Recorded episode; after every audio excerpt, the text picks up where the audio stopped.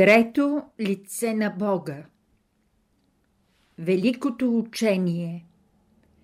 Благодумов. Истината е третото лице на Бога в живата природа и навред придружава любовта и мъдростта. Както слънчевите лъчи на първо място проникват в нашия организъм – под формата на топлина и светлина и създават в нас идеята за реалността на Слънцето, така и божествените сили, на първо място любовта и мъдростта, прониквайки в нашата душа, създават в нея идеята за реалността на източника, от който идват, или идеята за великата – абсолютната истина в света. По този начин става разбираемо, че самата тази велика истина е, която чрез своите сили, обливайки душата ни като своя еднородна същност и частица, я крепи и импулсира във вечен живот и създава в нея вяра в съществуването си, като една обективна, велика истина и стремеж да търси и намери тази истина. Истината или реалността в света – това значи великата цялостност, такава, каквато съществува сама по себе си, в нейната обективна същина, а не както се представя на нашия ум – чрез посредничеството на нашите телесни сетива. Нека разгледаме ролята им в изграждането на човешкия светоглед, защото това на свой ред ще ни позволи да направим заключение за стойността на добрите представи и за техния последен резултат като човешко познание. Всяко от петте тела на човека има свои специфични сетива, които му служат като един вид прозорци или свързочни апарати с съответния свят. Сетивата на физическото тяло са известни. Те са зрението, слухът, обонянието, вкусът и докосването. Чрез тях Физическото тяло, което, както видяхме, е съставено от видимото тяло и от едно невидимо, наречено етерно, влиза в допир с силите, елементите и явленията, които произлизат в физическия свят. Следващото, по-висше тяло, има така също своите сетива и посредством тях това тяло, следователно на свой ред и неговия притежател, целият човек, влиза в допир с силите, елементите и явленията, които произлизат във втория свят и така нататък с всички по-висши тела. Всяка система сетива служи само за онзи свят, за който е приспособена – но не и за другите, понеже материята на различните светове е съвършено различна, следователно различни са и нейните трептения. С физическите сетива можем да гледаме, слушаме, миришем, вкусваме или осезаваме нещата, които произлизат в първия или физическия свят, но не и във втория свят. Едно същество от втория свят, което се доближава до нас, няма да го видим и ако ни прегърне или проникне в нашето физическо тяло, няма да го усетим с никое от нашите сетива, но ще усетим неговите мисли с нашия ум и неговите чувства и желания – с нашето сърце. Невеже човек схваща тези мисли и чувства винаги като свои, но духовно развитие знае как да разпознае една мисъл и едно чувство, дали е негово или от някой невидим посетител. Но някой може да запита – защо човек, щом има едновременно с физическото си тяло още и други тела със свои специфични сетива, не вижда и не чува с тях по-висшите светове така, както физическия. Защото в физическия свят човекът е съсредоточил цялото си внимание върху физическите явления и прояви и е хипнотизиран от тях.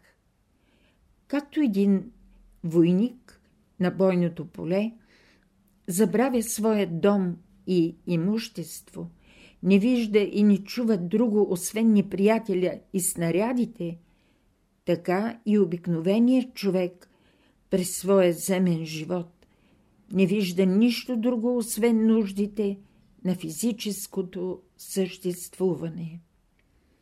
Духовно напредналият човек, чрез силата на своята воля, знае как да отдръпне своите висши сили и принципи от нището физическо поле, да ги насочи в по-висшия свят, а тогава се освобождават и започват съзнателно да работят и неговите по-висши сетива, и той става ясновидец в тези светове.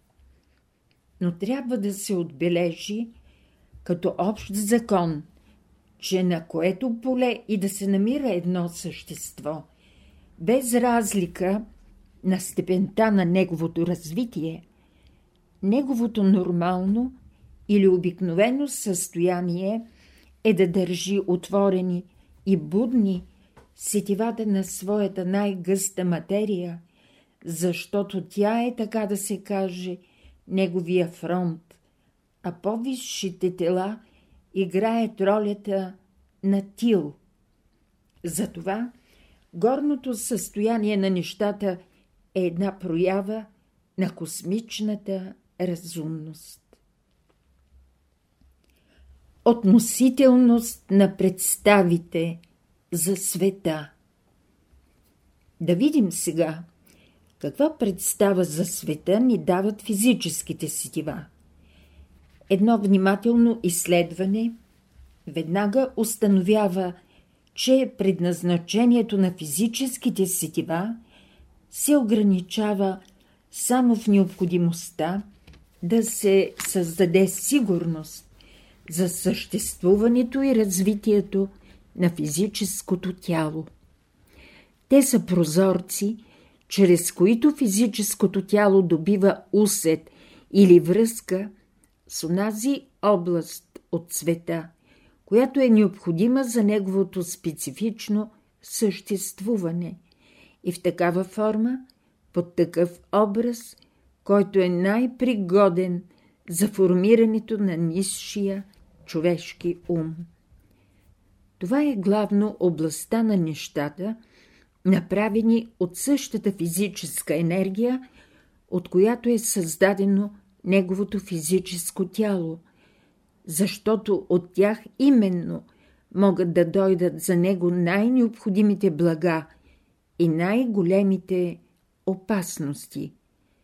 Но тези сетива не се задоволяват с това – че вземат от цялата жива природа само една много ограничена област, или с други думи, че обхващат една много малка част от истината, но освен това я поднасят на низшия ум в един своеобразен, неестествен вид, за да я направят внушителна и възприемчива. По този начин в нас се създава за заобикалящия ни свят един иллюзорен, лъжлив или изопачен образ. Така, например, цветовете не съществуват обективно, а са резултат на очите, които, подобно на гениални художници, слагат със своите четки различни бои върху различните етерни вибрации и така ни представят природата отсветена. Звуците също не съществуват. Тя ги произвеждат нашите уши, които играят ролята на особени музиканти, които превръщат трептенията на въздуха в звуци. Нашият нос на свой ред също създава миризмите, а нашият език е отличен готвач, който създава в устата ни вкусовия усет на различните неща. Нашата кожа създава усета за топло и студено, гладко и грапаво, твърдо и меко и други. Нашето физическо самочувствие е отличен инженер-измерител, който създава в нас впечатленията за големината на нещата, на разстоянията и формите. Всички тези представи са изкуствени, относителни и нереални. За нашето тяло сгъстеният въздух и водата представляват леки и проницаеми материи, а металите са абсолютно непроницаеми. Но електричеството усеща първите като непроницаема маса, а металите като празни пространства, си реч в точно противоположния смисъл. Благодарение на това, че ние обхващаме с нашите физически сетива само една малка част от истинския или целия свят, и то най-външната, най-грубата, придобитата представа има вид, така да се каже, на твърда маска, на един веднъж завинаги установен свят на форми, които, макар че изявяват някакъв скрит, общ космичен живот в себе си, но пулсът на този живот не може да се констатира, освен посредством сериозно усилие на висшия ум. Той, като че е разпределен и обсебен от отделните форми, всяка една от които говори силно за своята индивидуалност.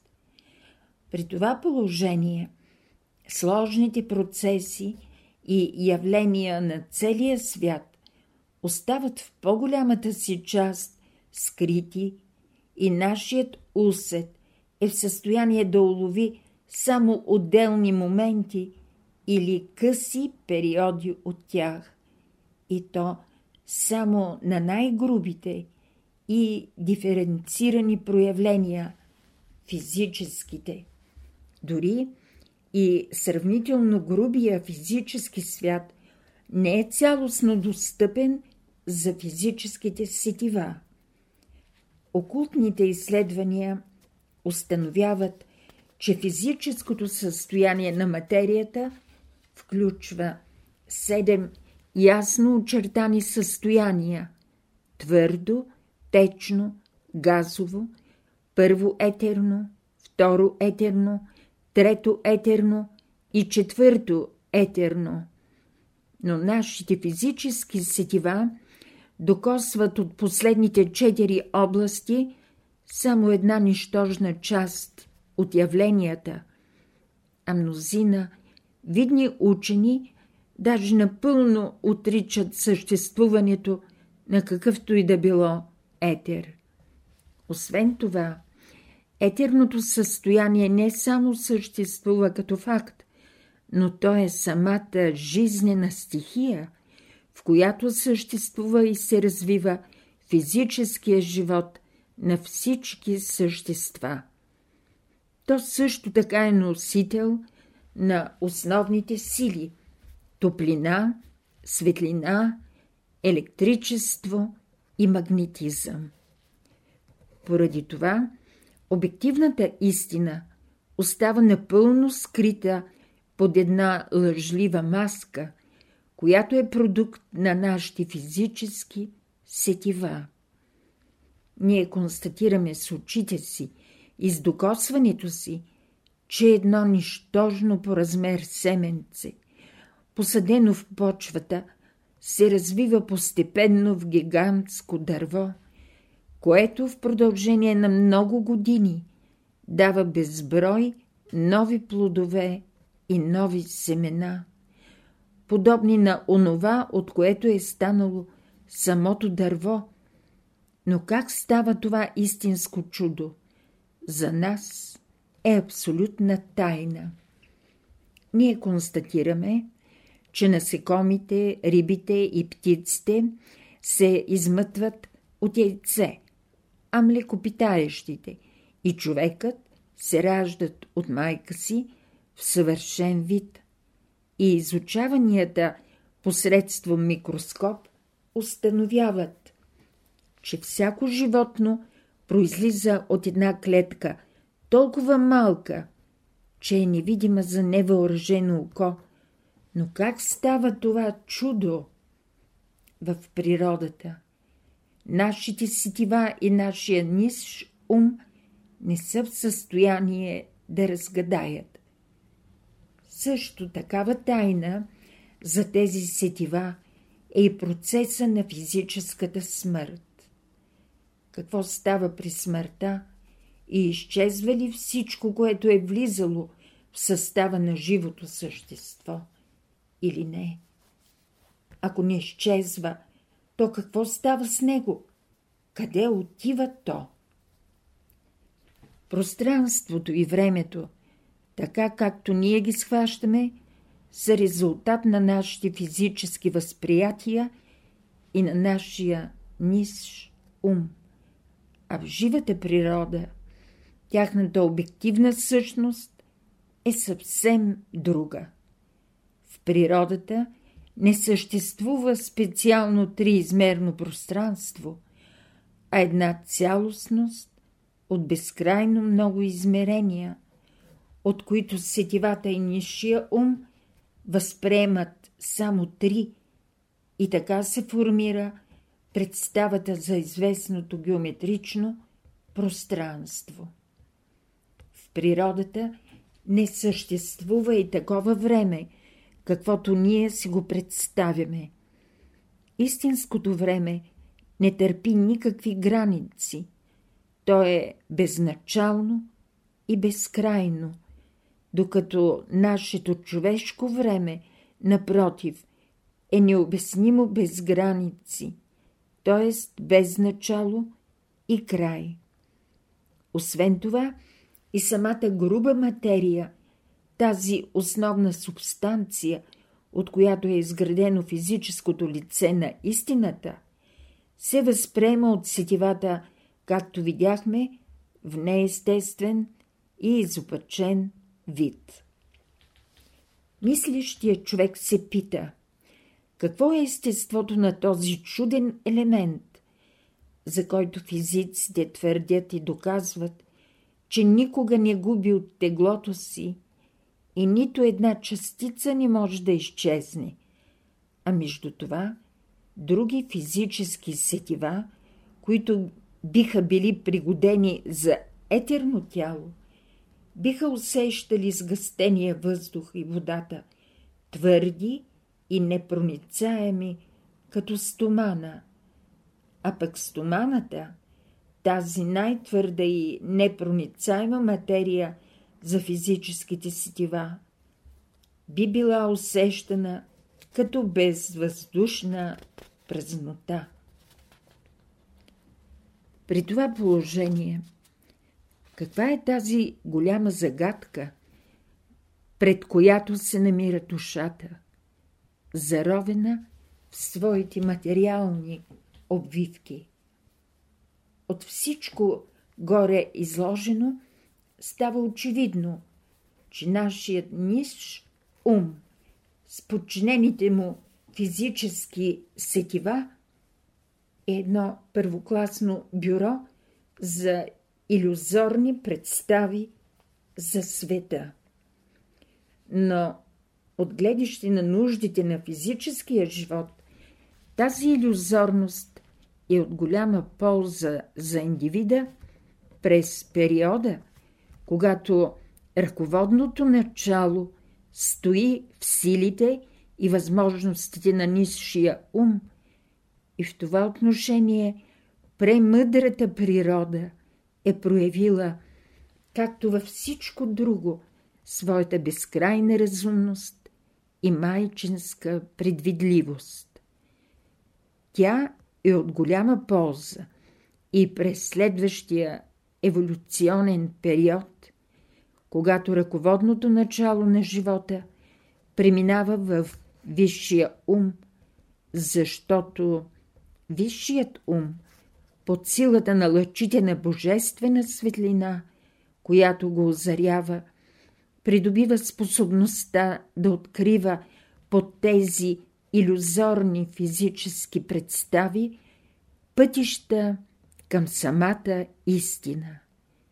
При това положение тази физическа представа се приема не в нейната привидна форма или така както се слагат в концепциите на нисшия ум, а в тяхното скрито съдържание. С други думи, те се приемат не като самата истина, а само като символи на тази истина. Така както ние, четейки една книга, възприемаме като истина относно тази книга не ли нейното очертание на буквите, а скрития смисъл, който се съдържа в тях. Но царството на иллюзиите не се ограничава с физическия свят, а продължава и по-нататък. Истината е изобщо много далеч. Когато човек събличе своето физическо тяло и окончателно скъса с него, с други думи, когато той според нашия общоприет говор умре, като негова най-плътна материална обвивка остава второто тяло. Той има сетива, които отговарят приблизително на физическите, само че са много по-чувствителни, понеже са пригодени за трептенията на една материя, която е хиляди пъти по-лека и по-бърза от най-леките и най-бързите физически газове и обхващат една много по-обширна област на възприятия и разкриват още едно измерение. Поради това представата, която човек придобива за света посредством тях, се отличава със своята фееричност и израснала сложност. Физическата материя вече става невидима, а видима е само тази на втория свят, така че природата променя своя изглед. Сега вече сме с едно стъпало по-близо до истината, но тя продължава да изглежда още далеч. Човек след смъртта си не остава завинаги във втория свят, а след известно време, което е в зависимост от степента на неговото душевно развитие, той умира и за това поле, като оставя върху него своето астрално тяло и възлиза в следващия или третия свят. Сега той живее в нов свят, още по-възвишен и по-сложен, който опитва посредством сетивата на своето трето тяло, които на свой ред са още по-фини и чувствителни. Вследствие на това, представата за света става още по-феерична, по-красива и по-сложна. Сега човекът е още по-близо до истината и започва да разбира нещо от висшите отношения, които властват между нещата в света. Едва в висшите области на този велик свят човек започва посредством своето духовно око да прозира какъв грандиозен и дълбок смисъл стои забулен под думата Бог и колко скъдни и нищожни са онези представи, които земните човеци имат за онова, което ние тук наричаме жива природа. Тези области са най-висшите, които живата природа е предопределила за достигане от обикновения човек, дори от най-напреднала степен. След като просъществува в тях известно време, силата на еволюционната вълна го отвлича обратно към по-гъстите материални светове в ново превъплатяване. Възможно е издигане по-нагоре само за онези, които в своя земен живот са преминали през второто раждане, раждането от духа или, откакто е казано в философията на източните народи, след посвещението. Те преживяват още едно умиране, т.е. напускат така нареченото причинно тяло и влизат в първото поле на Божествения свят. Всички човешки думи са празни, за да може да се изрази с тях красотата и хармонията на този свят. От тук нататък вече започва царството на истината, което се простира до безкрай. Тук е началото, изгрева на великата истина и колкото по-нагоре се възлиза, толкова тази истина става все по-лъчезарна и по-красива до безкрайност. При горните случаи е очевидно, че смяната на една представа за света с друга в съзнанието на човека се дължи не на това, че той напуска едно пространство, принадлежащо на един свят и влиза в друго, принадлежащо на друг свят, а на това, че той, продължавайки да живее в една и съща точка, сменя своите сетива един и същ цялостен свят, една и съща обективна реалност, т.е. една и съща истина, но гледана в различните случаи, през различно устроени прозорци, осезавана посредством различни инструменти. Колкото по-гъста е материята, от която е изтъкана дрехата или обвивката – която носи сетивата, толкова по-груби са и самите сетива, толкова по-иллюзорни и отдалечени са от истината представите, които се създават с тяхното съдействие в ума. Най-нежна и най-съвършена е сетивността на самата душа, защото дрехата чрез която тази сетивност работи, е направена от толкова възвишена и съвършена материя, че може да се нарече божествена, а светът, в който тя работи, е божествения свят.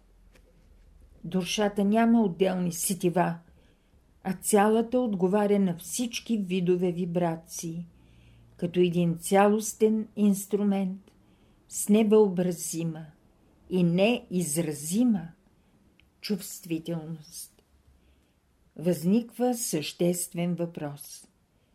Какъв смисъл Божественият свят е царство на истината? Ето в какъв смисъл. Ако някой ни запита какво е музика, то за да му дадем най-правилен и ясен отговор, най-доброто И най-вярното определение, най-подходящо е да го въведем в една концертна зала, в която свири един първокласен симфоничен оркестър и да му кажем Ето, това е музика. В същия смисъл Божественият свят ни разкрива истината, защото е нейн образ, нейна проекция, нейно царство. Определение на истината Следващите обяснения са допълнение на казаното до сега по този въпрос. Истината, реалността в света, това е Бог. Първопричината и първоизворът на всичко. Той не само е реалност, но единствената реалност, която съществува. Той е космичната цялост, великото едно, абсолютното, съвършеното, идеалното същество. Той е единственото, което съществува самичко за себе си. Всичко друго съществува по негова воля, с негово съдействие и има смисъл само в неговото цялостно съществуване. Той е първоначалната или най-чистата същност, образец и прототип на реалност, единствената и истинската мярка и тип, с които бихме могли да измерваме и сравняваме всичко друго. Нито в него, нито извън него не съществува нищо по-реално, по-истинско, по-познаваемо, с което бихме могли да сравним и да дефинираме същината на него или на кое да е нещо, което е в него. Ние много се лъжим, когато мислим, че познаваме нещата, които ни заобикалят, защото дори гъстата материя, която тъпчем с краката си, и заради която поради това сме привикнали да се отнасяме като с нещо крайно познато и просто, така да се каже до грубост, е от едно такова възвишено божествено естество, каквото никакъв човешки ум не може да си представи. Дух и материя – това са двата полюса на абсолютната истина, двете първоначални лица, под които Бог се изявява като реалност и същина на света. Физиците ги наричат на своя език сила и материя. Не подозирайки неизбродимите дълбочини, до които тези принципи се простират, и освен това, изразявайки вярно тяхното взаимоотношение в света на простите, механични взаимоотношения. За истината или за Бога можем да кажем още, че е онова, което ражда всичко, но самото то не прилича на нищо друго, освен на себе си. Не може нито да се сравни, нито да се определи с нещо друго. Нашият език и представи, бидейки пригодени за изразяване и схващане само на относителни неща, са неспособни да изразят абсолютното. Всичко произлиза от него и се задържа в него, като негова органическа част и като негово частично проявление. Ние казваме, Бог е любов, но това е само едно подчертаване на неговото първостепенно отношение към неговите собствени частици – а всъщност Бог е повече от любов. По същия начин той създава мъдростта или духовната светлина, но сам той е повече от светлината. Той създава живота, но сам той е повече от живот. Той създава всички сили и всички материи, но сам той е повече от сила и от материя. Той създава времето и пространството, но сам той не е нито във времето, нито в пространството. Той създава всички духовни сили и добродетели, но сам той е повече от всички тях. За него не можем да кажем нито, че съществува, нито, че живее, нито, че работи, нито, че създава, нито, че мисли, нито, че знае, нито, че се движи, защото всички тези думи и понятия са създадени за временните или относителните неща. Ако кажем, че той сътворява или създава, това подразбира произлизане на нещо ново, което не е било. Колко много и какви големи заблуждения са произлезли в миналото и продължават да се разпространяват и днес, поради неизбежната употреба на думи като създава, сътворява и други, и тяхното буквално тълкуване. Ако си представим вода, надарена с разум и воля, която по свое желание започне да превръща своите частици в каквото намери за добре, в лед, в пара или отново в течност, то имаме право да кажем за тази вода, че ражда или създава леда и парата, а също толкова е уместна употребата на думата създава и сътворява по отношение на Бога спрямо нещата в света. Ако кажем, че Той мисли, подразбира се, че съществува нещо, което Той още не е намислил. Ако кажем, че се движи, подразбира се, че съществува пространство, където той преди движението не е бил. За него можем да кажем още, че Бог е онова, което е едновременно най-далечното и най-близкото до нас.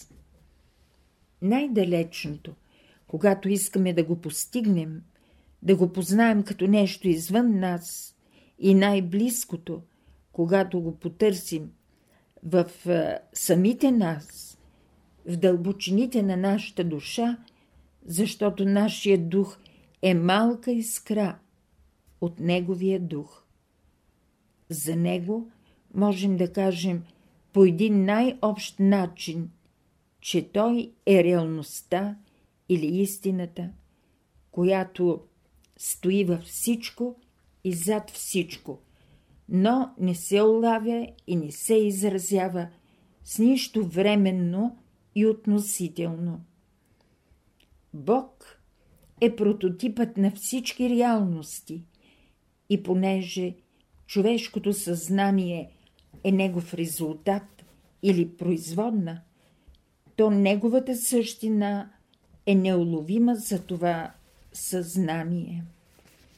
Освен това, когато съзнанието на човека започне да се пробужда от хипнотичния сън, причинен от омайването на моментните и материалните неща, тази реалност започва да се налага и постепенно достига до пълна аксиоматичност. Така се налагат на човешкото съзнание всички абсолютни истини в природата. Като образец на такава истина може да ни послужи геометричната точка. Тя няма никакво измерение, следователно не може да се представи в пространството и е неуловима нито за физическите сетива, нито за нисшия ум. Но никой положителен абстрактен ум никога не е оспорил нейната реалност и тя е в основата на висшата геометрия. Друга такава реалност е безкрайността, като пространство и като време. Тази абстрактна, неуловима, неопределима свръхистина или висша истина има свой образ, своята конкретна проява. Този образ или тази проявена истина е божествената истина. Той е най-ефирната дрека, изтъкана от жива космична светлина, която прави божеството видимо и осезаемо за нежните сетива на душата. Следователно, можем с пълно право да кажем, че истината или реалността в света – това е Божествения свят. Всичко, което Бог притежава абстрактно, съществува в Божествения свят, конкретно или изявено в осезаем начин. Само, че докато абстрактният Бог се схваща като единство, неговият материализиран образ или дубликат носи вече характер на многобройност или колективност. Той е един велик свят, хиляди пъти по-реален от земния и е населен със същества, на които силите и добродетелите граничат с божествените. Това е свят толкова възвишен и красив, че никакво земно средство – човешкия език, четка или художник, или инструмент на голям музикант, не може да даде дори малка представа. Това е свят на велика, божествена култура, вечна, неизменна, несмутима, нито от най-малкото петно. Царство на велика любов, велика виделина, велика хармония, велик мир, радост, блаженство. Този свят е основата на Вселената, Отечеството и разсадника на всеки живот, всяка сила, всяка добродетел.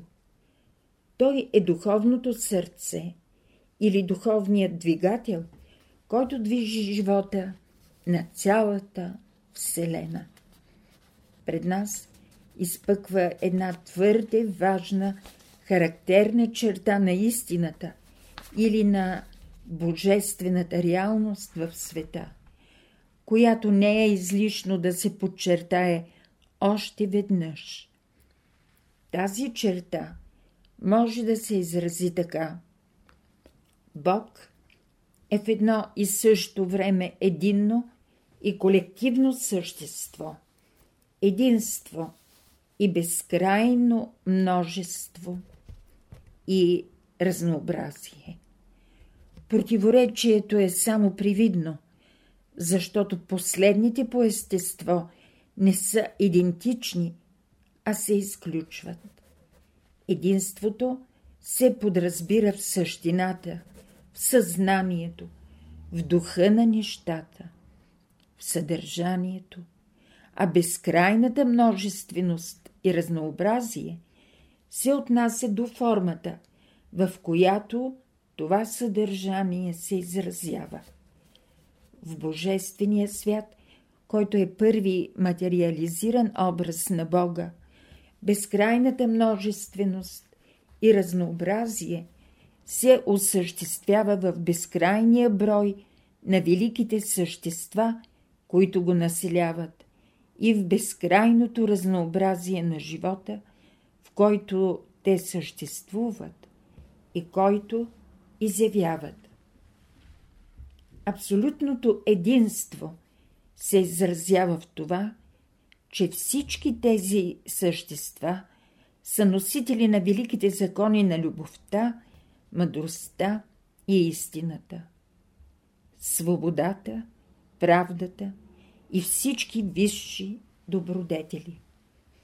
Всяко от тези същества постъпва във всеки отделен случай точно така, както би постъпило в този случай и всяко друго, и както би постъпил сам Бог. С други думи, всяко същество е проводник на божествения живот, едноличен представител и пълномощник на Бога. Следователно, за да може едно човешко усилие, насочено към опознаване на Бога, да добие положителен резултат, едно необходимо условие между другото е и това добре да се разбере тази двойственост на неговото естество, като единство и като множество. Във връзка с идеята за единство и множество – няма да е излишно да се даде едно кратко изяснение и на идеята за така наречената Божествена Троица, за която се говори във всички големи религии, а в това число и в християнската. Казва се, че Бог има три лица. Във всяка религия тези три лица носят различни имена – относно съдържанието, което стои зад всяко лице, в различните религии и философски учения няма еднаквост и на тази почва са се водили в миналото горещи спорове, писали са се съчинения, загивали са върху запалените клади именити хора, а във вселенските събори – са се ударили плесници и са се скубали бради. Какъв е смисълът на тази идея? Идеята за троичността на Бога е човешка идея, която възниква като резултат на присъщата склонност на низшия и конкретния човешки ум да изучава света и нещата в него чрез разделяне – на съставни части и свойства, или казано на общоприетия научен език, чрез дедукция или диференциране.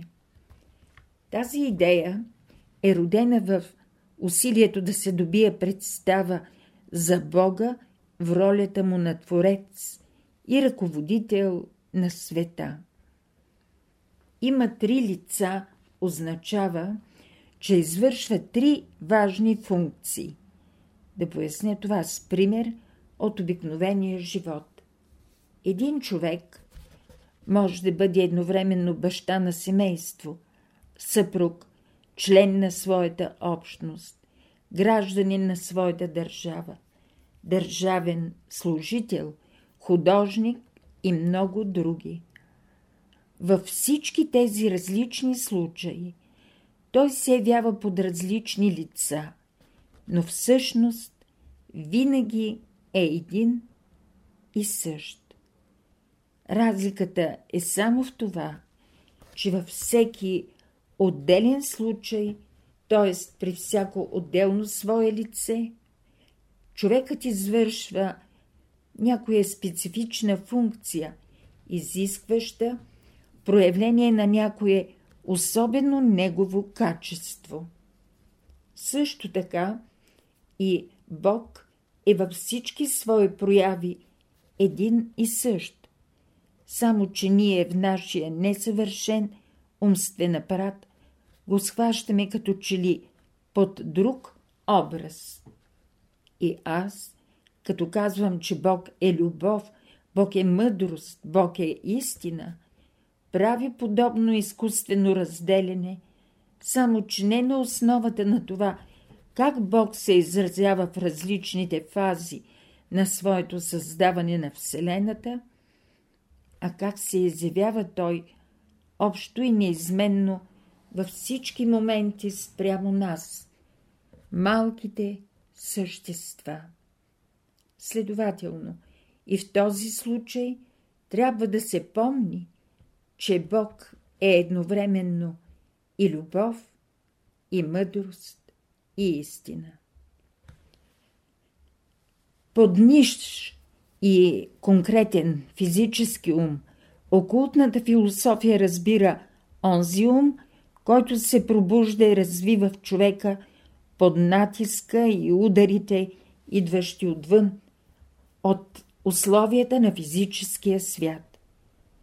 Този ум има за прозорци физическите сетива, а за свой апарат в физическото тяло – мозъка. Отличително качество на този ум е това, че той опознава света и нещата в него посредством разделяне и свеждане, диференциране, обособяване. Когато по този начин той успее да достигне до най-простите представи, каквито са механическите, той се спира и казва «Разбрах каква е работата». По този начин, например, той свежда живота на цялостния човек в живот на физическото тяло, след това свежда живота на физическото тяло към химически и физически процеси, а последните към вибрации на молекули и атоми. Под висш или абстрактен ум се разбира онзи ум, който се пробужда и развива в човека под влияние на божествената душа, която иска да освети своя затвор, като се свърже с свещения огън, от който тя е малка искра. Отличителното качество на този ум е това, че той опознава света и нещата в него не чрез разделяне и диференциране, а чрез обединяване и интегриране. Методът на първия ум се нарича на научен език анализ или дедукция, а на втория – синтез или индукция. Това означава, че първият ум се пробужда отвън или отдолу, а вторият отвътре или отгоре. По време на това развитие първият предшества втория. И двата ума са еднакво важни и необходими за постигането на висшата истина в света. И само когато и двата бъдат в голяма степен развити, създават в човека онова огнище на духовна светлина, което позволява на човешкия дух да полети до самите небесни висини. Но само с единият ум без другия не може да лети нависоко, не може да постигне истината – а само едностранчиви и изопачени образи от нея. Видяхме, че истина, реалност и Бог са три синонима, т.е. три различни названия на едно и също нещо. Все едно да употребим думата Бог на различни езици. Да се спрем на израза. Истината – това е Бог. Няма да сгрешим, ако вместо думата Бог поставим което и да е от неговите лица или от неговите божествени качества. Тогава ще получим следните изрази. Истината – това е любовта. Истината – това е мъдростта. Истината – това е вечният живот. Истината – това е свободата. Истината – това е правдата. Милосърдието и така нататък. накратко всички онези висши добродетели, които са атрибути на Бога. От тук следва заключението, че тези добродетели представляват реалната ценност или капитал, както на Вселената, така на цялото човечество и на всеки отделен човек. Великият океан, който ги съдържа в абсолютна степен, от който те излизат и в който отново се завръщат, е Божественият свят или Бог. Доколкото земното човечество ги притежава, до толкова неговия живот като колективност на физическия свят ще бъде осмислен, уреден, щастлив. Също, доколкото всеки отделен човек ги притежава, до толкова и неговият частен живот ще бъде осмислен и щастлив. Противоположните качества на изборените представляват не истината или не реалността в света. Не, истината е нещо временно, преходно, един вид сянка, под която съществата имат позволение да се приютяват временно, с цел да могат по-добре да опознаят и оценят истината. Такъв е смисълът на неистината, на така нареченото зло в света. И той обяснява мотивите, поради които това е допуснато да съществува. За всяко човешко познание са необходими два противоположни полюса. Така, за опознаването на истината, не истината е така необходима, както тъмнината е необходима за опознаване на светлината, както студът за опознаване на топлината, както болестта за опознаване на здравето. Постепенно за всяка душа ще дойде време, когато не истината, не реалността ще изчезне и от нея ще остане само далечен спомен. Истината – спътник на любовта и мъдростта. В процеса на разцъфяването на човешката душа, истината върви заедно със своите по-стари сестри – любовта и мъдростта. Както мъдростта се явява като резултат на любовта, така на свой ред истината се явява като резултат на мъдростта. Тя е реалният образ, който света или великото битие приема под светлината на лъчите на божествената мъдрост. По този начин, когато една душа обикне Бога и затрепти във възторжен стремеж да се приобщи към Него – той се явява в помощ, като започва да работи в нея под трите си лица, като любов, като мъдрост и като истина или реалност, защото по силата на великия божествен закон малкият, частичен живот трябва да расте и се развива в пълнота и да постигне един ден – съвършенството на своя Отец и Създател. Христос казва Бъдете съвършени, както е съвършен вашия небесен Отец. Любовта е самият път на човека нагоре.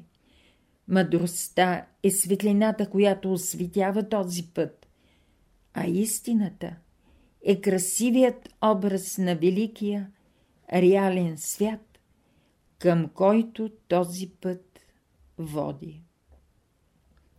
Тези пояснения потвърждават още веднъж казаното вече, че началото на всяко издигане на човека душа стои в любовта. Само обичащия човек има отворен път към мъдростта и към истината, а за онзи човек, в чието сърце не гори пламъка на любовта, истината скрива своето лице и той никога не може да достигне до нея. Той може да достигне до безкрайни дълбочини, да прави открития след открития, да навлезе с погледа си далеч, зад границите на звездния млечен път или да слезе далече по-надолу от света на молекулите, атомите, електроните и протоните, но все пак той ще продължава да пълзи върху горната дрека на истината. А самата истина, божествената реалност, никога няма да го озари.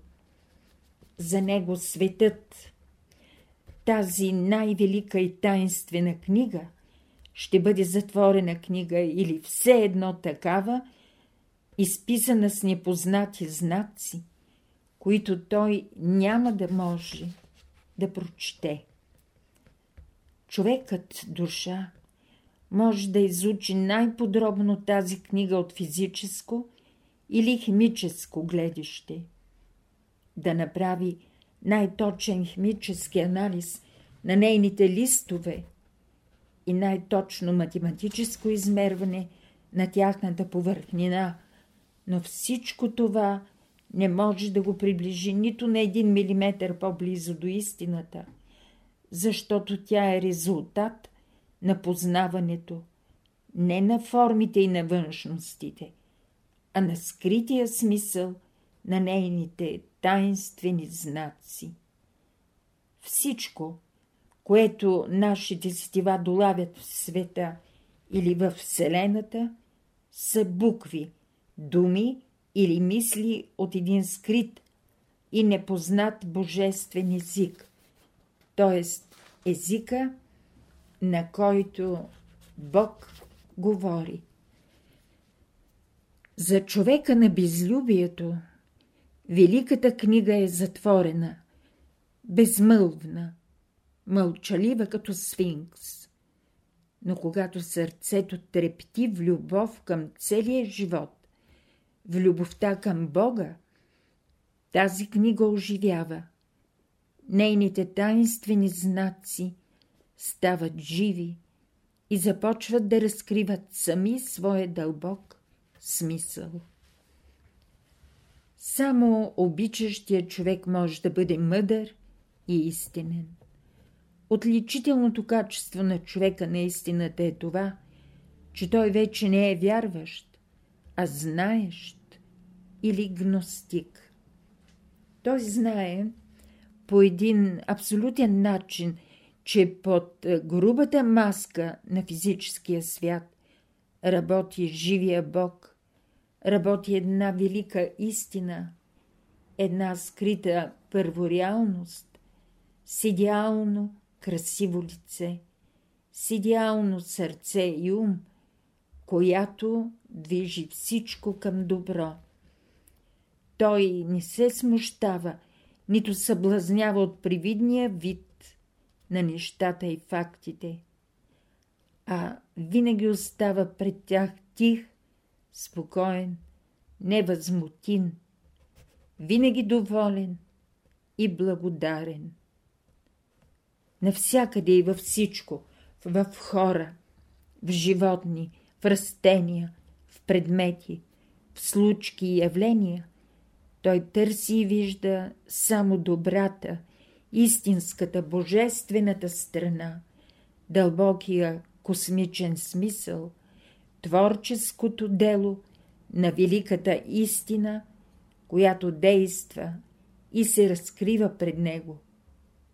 Той на всичко се радва, на привидното добро, на привидното зло и за всичко благодари на Бог.